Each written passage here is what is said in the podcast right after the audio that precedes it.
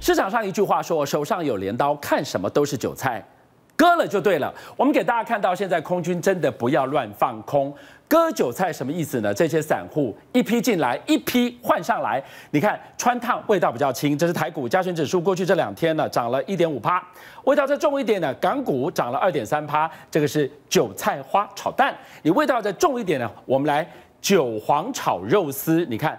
上证指数两天涨了二点五趴，真的不要随便空，免得被嘎的哇哇叫。我们给大家来看到是到底这一波所谓的嘎空行情是有机之谈还是无稽之谈？我们来看基本面，这个是目前公布到最新的状况，还没有全部公布完哦。八月份的营收创新高，我们来看到包含了稳懋，好，稳懋这个是 PA 功率放大器，稳懋呢，交出了好成绩，另外呢，也跟 P 有关的，我们来看到这个是 PCB 联茂也交出了不错的成绩。换句话说，当你手上有镰刀，看什么是韭菜的时候，我们今天要请木华带我们来看到那把镰刀到底是什么呢？让我们现在一直在关注空军皮要绷紧了吗？对，当然啊，这个最新的情势演变啊，就是香港的情势已经趋于和缓了。是，好，那这个香港的情势趋于和缓，让港股啊。可以看到啊，居然呢是单日大涨了一千点了哈，是，所以说呢，这样子的一个情势呢，就刚才俊相所讲的啊，这个放空的韭菜啊，这次被割，这次不是做多的韭菜，是。哦，这次是放空的韭菜已经是被割头了哈。那我们来看到说，整个现在亚洲股市的态势哈，比如说我们来讲今天的台股加权指数，各位可以看到。哦，连续两天哈，各位看到昨天涨了九十九点，今天再涨九十九点，对，而且今天这根红 K 棒是带了一个很大的跳空缺口哦，同时非常关键的，它回补了这个跳空缺口。是，那当回补这个跳空缺口代表什么？代表这个波段哈，一直到八月十六、八月六号的一零一八一这个低点呢，是绝对确立，同时有机会去挑战头部喽。是，好，所以说。台股现在目前呈现一个很明显的多方的攻势，当然这个败了港股啊，现在目前情势稳定之次了。对，好，那为什么港股会出现这么大的一个情势的稳定呢？最主要就是昨天傍晚哈，这个这个特首呢出来开了记者会，说要把这个送中条例正式撤回了。对，因为之前都没有撤回嘛，哦，这个他只有讲了所谓的寿终正寝，是让这个反对的人非常不满哦。那既然撤回了。大家认为说香港的情势应该会稍微安定一点，对，好，所以我们来看到是说，现在目前整个情势的这个变化哦，可以讲说是偏向多方的思考。那当然，我觉得香港另外一个很重要的因素，为什么这一次啊，呃，这个特首在这边低头呢？其实跟香港的房市有关。好，各位可以看到，香港的房市哈，基本上啊是全世界泡沫指数最高的地方。嗯，大家可以看到。啊，也就是说，如果香港房市崩掉的话，那不得了。对，好，所以说呢，在这样一个情况之下，既稳股市又稳房市，应该是整个啊大陆跟香港九月、十月的主轴哈。是，所以我们可以看到上证指数九月以来已经拉出一个很明显的红 K 棒，九月份的涨幅已经达到四趴了，这个幅度不小哦。好，所以也就是说，上证经过这样的一个打底之后呢，有机会往上升了哈。所以呢，稳住股市，稳住房市。那当然，经济的情况呢，稍微就可以稳住了哈。不过，我个人是觉得啊，那多呃这个多方也不要太乐观。为什么呢？因为今年的主轴就是一拉往上去，哦，要突破创新高的时候呢，就永远是会伴随一个拉回的情况。是哦，所以说我们在在操作上面的戒心还有啊。毕毕竟各位可以看到，啊，这个习近平说什么？该斗争就要斗争，包括。港澳台工作，还包括台湾在内了。哎，这个话说得很重哦。你看中美贸易战到现在，它其实是非常惜字如金的。它居然到了这个呃，应该是军校中央军校的那个开放的演讲，说对内还有对外，对该斗争要斗争，没有错。而且它不含标题啊，它总共斗争这个两个字讲了五十六次啊，你就知道说决心之大。共产党的哲学就是斗争的哲学，这个我在俊相你们的节目有讲过，而且毛泽东不是讲过吗？与天斗，其乐无穷；与地斗，其乐无穷；与人斗，其乐无穷。所以换言之呢，这个斗争会持续下去啊。也就是说呢，跟美国斗，好，甚至呢，跟香港现在目前的整个抗议的。这个势力斗，对，哦，或是说呢，台湾反中国大陆的势力斗，哦，应该会持续下去。所以也就是说，为什么刚刚跟大家讲，即使雅股最近现在偏向多方思考，但是拉上去，其实呢，你还是要有戒心哦，因为毕竟每一次台股来到一万一千点哈，它就会出现一个拉回，好，所以也就是说呢，底部我们不要太紧张哈，跌下来的时候有利空的时候，我们不要太紧张，但往上升的时候，你也不要太过乐观。对，用一个中性的心态操作股市哈，会是今年比较有利的一个操作方式哈，会是一个赢家的策略。好，那回到就是说金九银十啊，大陆股市是不是真的有瘾？好，我跟各位讲过，就过去的十八年，我们来看一下它统计资料。好，各位各位可以看到这个密密麻麻的数字啊，就是过去十八个年头啊，这个入股 A 股上证指数。到底九月份是涨还跌？十月份是涨还跌？各位可以看得非常清楚哦。那九月呢？我们如果依据这个统计数据的话，哈，它的一个上涨几率是百分之四十四，哦，不到五成哦。对，哎，所以说好像从统计数字来看，过去十八年来看，其实也没有过半，对不对？好，那十月份呢就过半了，它的一个上涨几率是百分之五十五。好，所以说十月份。好，过往的一个行情啊，相对是比较偏多方思考比较好的。不过哦，今年有有一点可能会出现不同往年的状况，就是九月已经先拉了。我们来看到九月份啊，这个上证指数我们刚刚讲了，连续四根红 K 棒，它已经拉了四趴上来了。所以说看起来今年呢，整个入股的情势不同以往，为什么？因为今年十月一号是一个非常重要的日子，七十周年，七十周年，对对，好，所以说这个关键在这边哈，所以今年呢，我们可以跳脱这个统计数据来看哈，那当然在金九银十上面哈，很重要的一个方向呢，也是大陆的房市。各位你可以看到，就像你可以看到，其实大陆房市已经开始有往下这个房价往下掉的压力喽。对，比如我们来看一个详细数据哈，你可以看到大陆七十城市最近一年的房价的一个情况。哦，它到七月份的时候呢，它已经比啊这个六月份啊，它出现了零点六个百分点的回落了。是，哦，这个年增率已经开始出现回落。哦，同时呢，这个月增的情况它也不成长。哈，也就是说呢，稳住房市啊，我个人认为恐怕比稳住大陆股市来的更重要。对，拼内需火车头，你得先稳住。没有错，因为这个。中国大陆老百姓的最主要的钱是放在哪里？它不是放在股市里面，它是放在房市里面。房市的总体啊，这个吸纳资金的量哦，其实比股市大很多的。是。同时呢，中国大陆的银行啊。它的融资借贷出去，民间最大的一部分呢、啊，其实是在房市啊。所以如果房市撑不住，好，房价有松动的压力，对，那其实对大陆的经济啊，跟它金融市场的稳定影响比股市来的更大。好，所以说稳住房市，包括香港的房价楼价要稳住，也是一个关键。因为如果香港的楼价一旦崩掉的话，那个资金排山倒海的往这个海这个香港以外地方走啊，对港府来讲压力恐怕会更大。哈，比如我给大家看一个图表，你可以发现。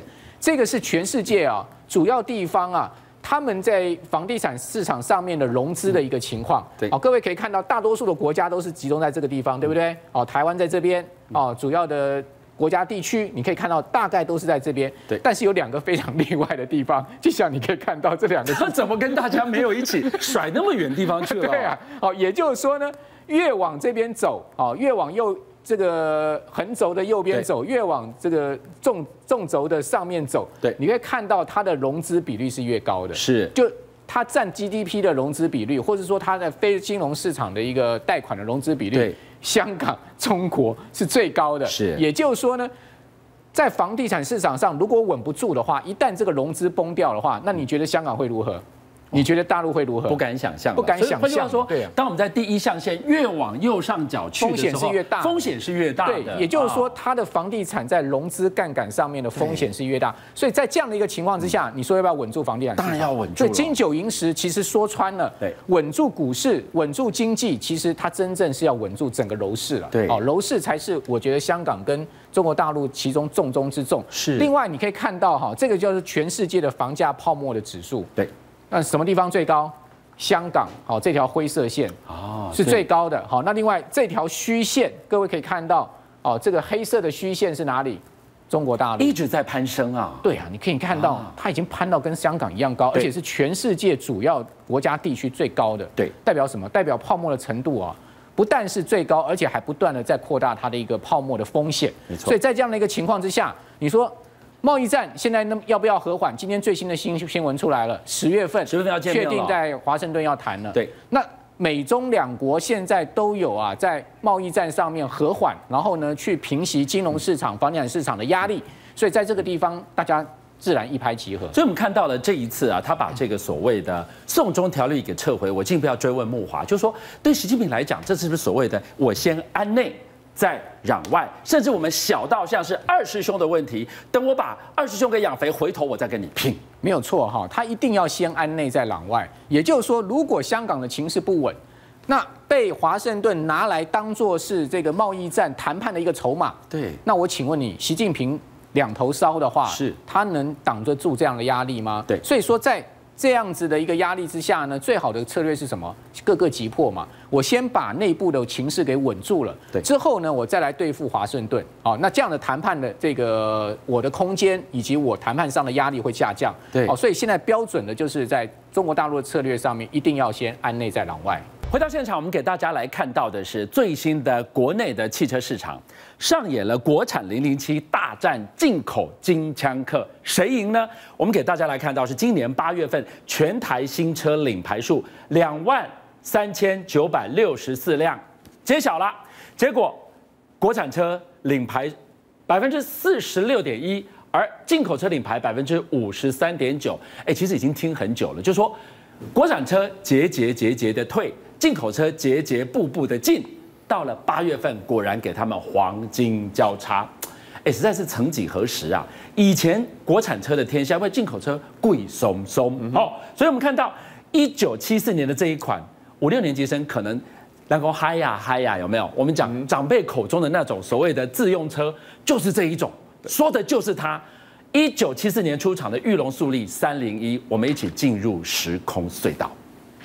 买车要有冷气，也要有音响。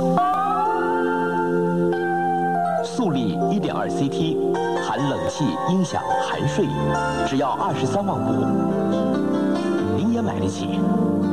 速利 1.2CT。好，我们刚刚看到的是好多好多年年前的这个广告了。以前有一台哈亚来开，那多好啊，那是有钱人家哎。我们就说到买车这档事啊。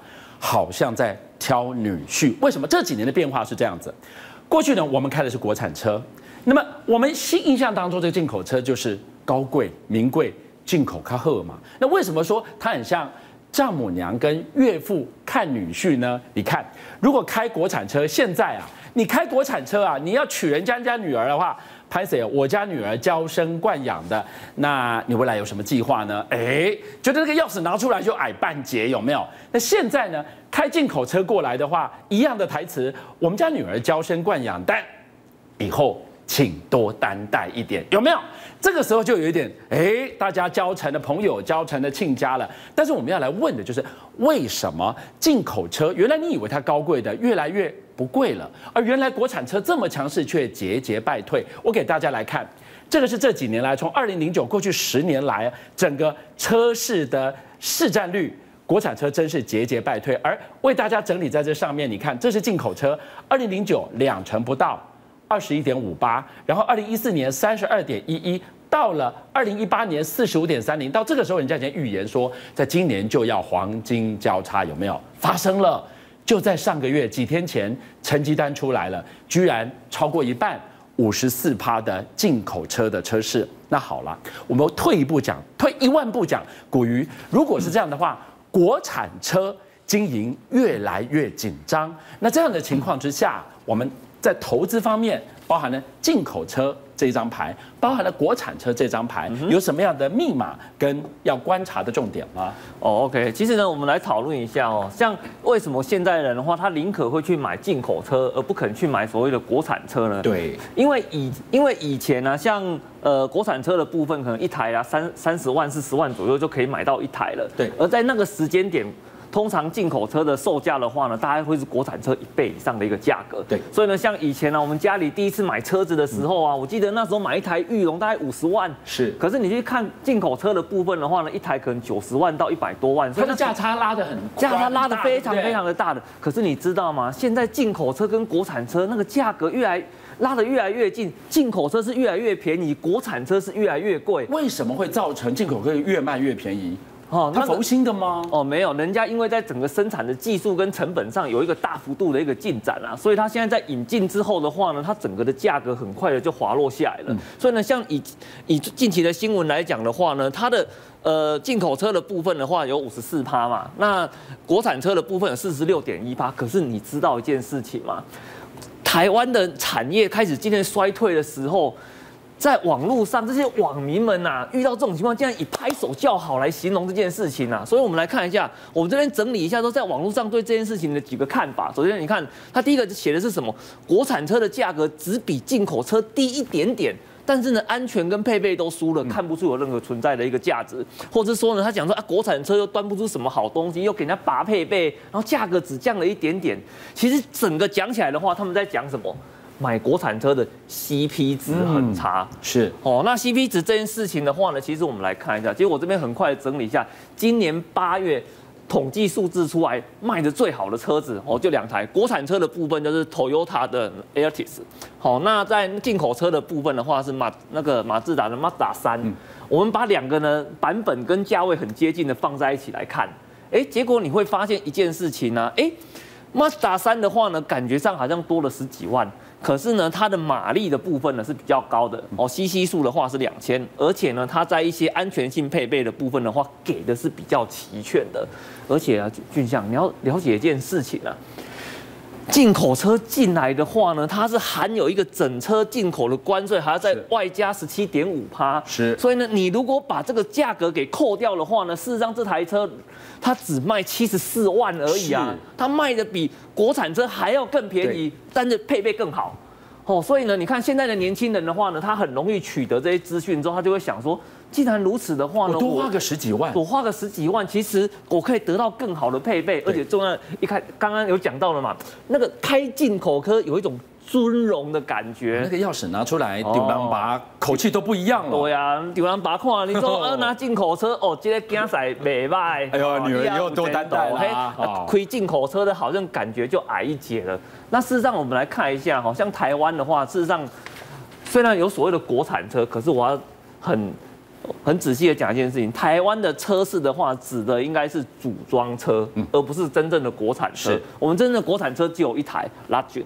哦，这个是属于台湾的品牌哦，在在地组装的。可是呢，事实上以台湾来讲的话，台湾发展车市的利基的条件很差，因为我们面积都比人家小。你看我这边整理了几个主要国家它的品牌，哦，跟面积的一个大小比例。你看像美国，台湾是台湾的二十两百六十八倍的一个大小。那像邻近的日本，好歹也有十倍。可是呢，台湾的话呢，其实严格讲起来的话，我们在整个车市发展上面的话，我们的那个内需市场太小了，嗯，而且呢，大部分都是。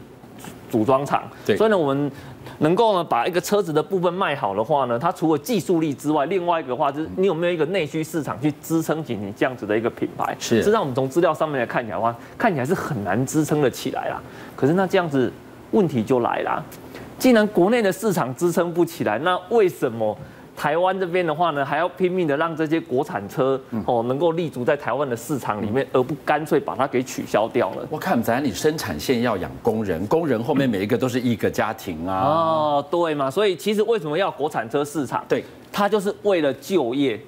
好，为了就业，因为为为什么？你看呢？一旦你有国产车的话呢，以台湾目前的国产车供应链来讲，整个人口、整个从业人口的话，大概有三十万，这代表有三十万的一个家庭，也不少的一群人哦。对啊，而且整个国产车的产值目前加起来的话呢，虽然已经从三千九百多亿一路滑落到两千亿了，是哦，它还是有个两千亿以上的一个产值。对，而且呢，其实有一个前车之鉴在这个地方。怎么说？哦。像我们现在都在喊说啊，哎，进口车的部分是不是要把整车关税的部分取消？把那个十七趴再给它取消，把它取消掉。所以你就会发现，如果是以刚刚那个 Mazda 的案例来讲的话呢，那国产车你不就 GG 了吗？你来再看一下。哎，对，这样子你国产车整个价格就 GG 了哦。如果这个部分拿掉就 GG 了哦。是。那这样子那就很简单啊。既然国产车比进口车还贵，那所有人一定都跑去买进口车。了。那这样子会发生什么事情？对。这样子就会。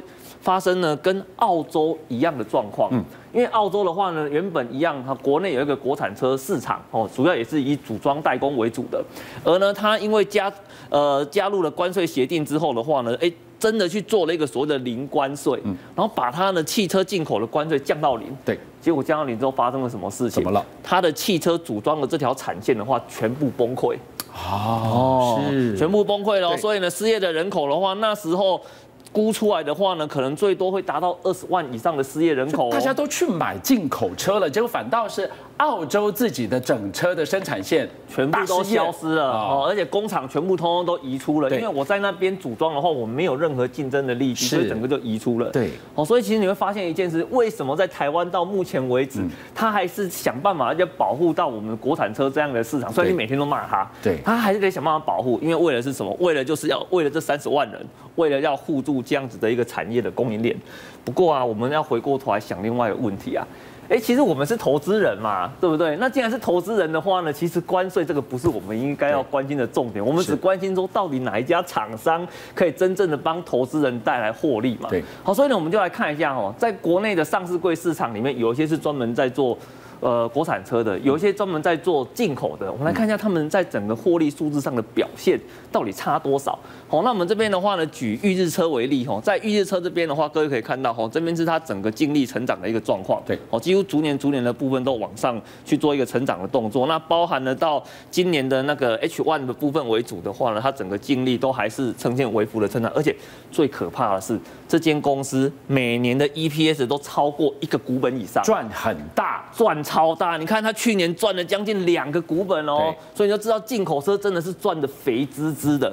但是呢，我们来看一下国产车，哦，裕日车的另外一个代表就是裕隆汽车啊。裕隆汽车的话就很明显啊，从它的现裕日车的部分赚的肥滋滋，那它自己本身汽车国产车的部分的话呢，整个获利数字一路下滑，甚至呢到了今年 Q2 的时候呢。嗯那个转盈为亏、嗯、是哦，那以这样子来讲的话呢，你就发现啊，既然他公司已经开始转盈为亏了，那在股价方面就会怎样来做一个呈现呢？哎，很明显，我的获利衰退，我的股价也一路拼命的一直呈现往下衰退的一个趋势。所以呢，其实我们刚刚在讲说，你在投资的过程中，哦，公司的股价一定都是跟着获利的数字在走。哦，一旦获利的数字衰退了，股价就会往下走。而且最重要的是。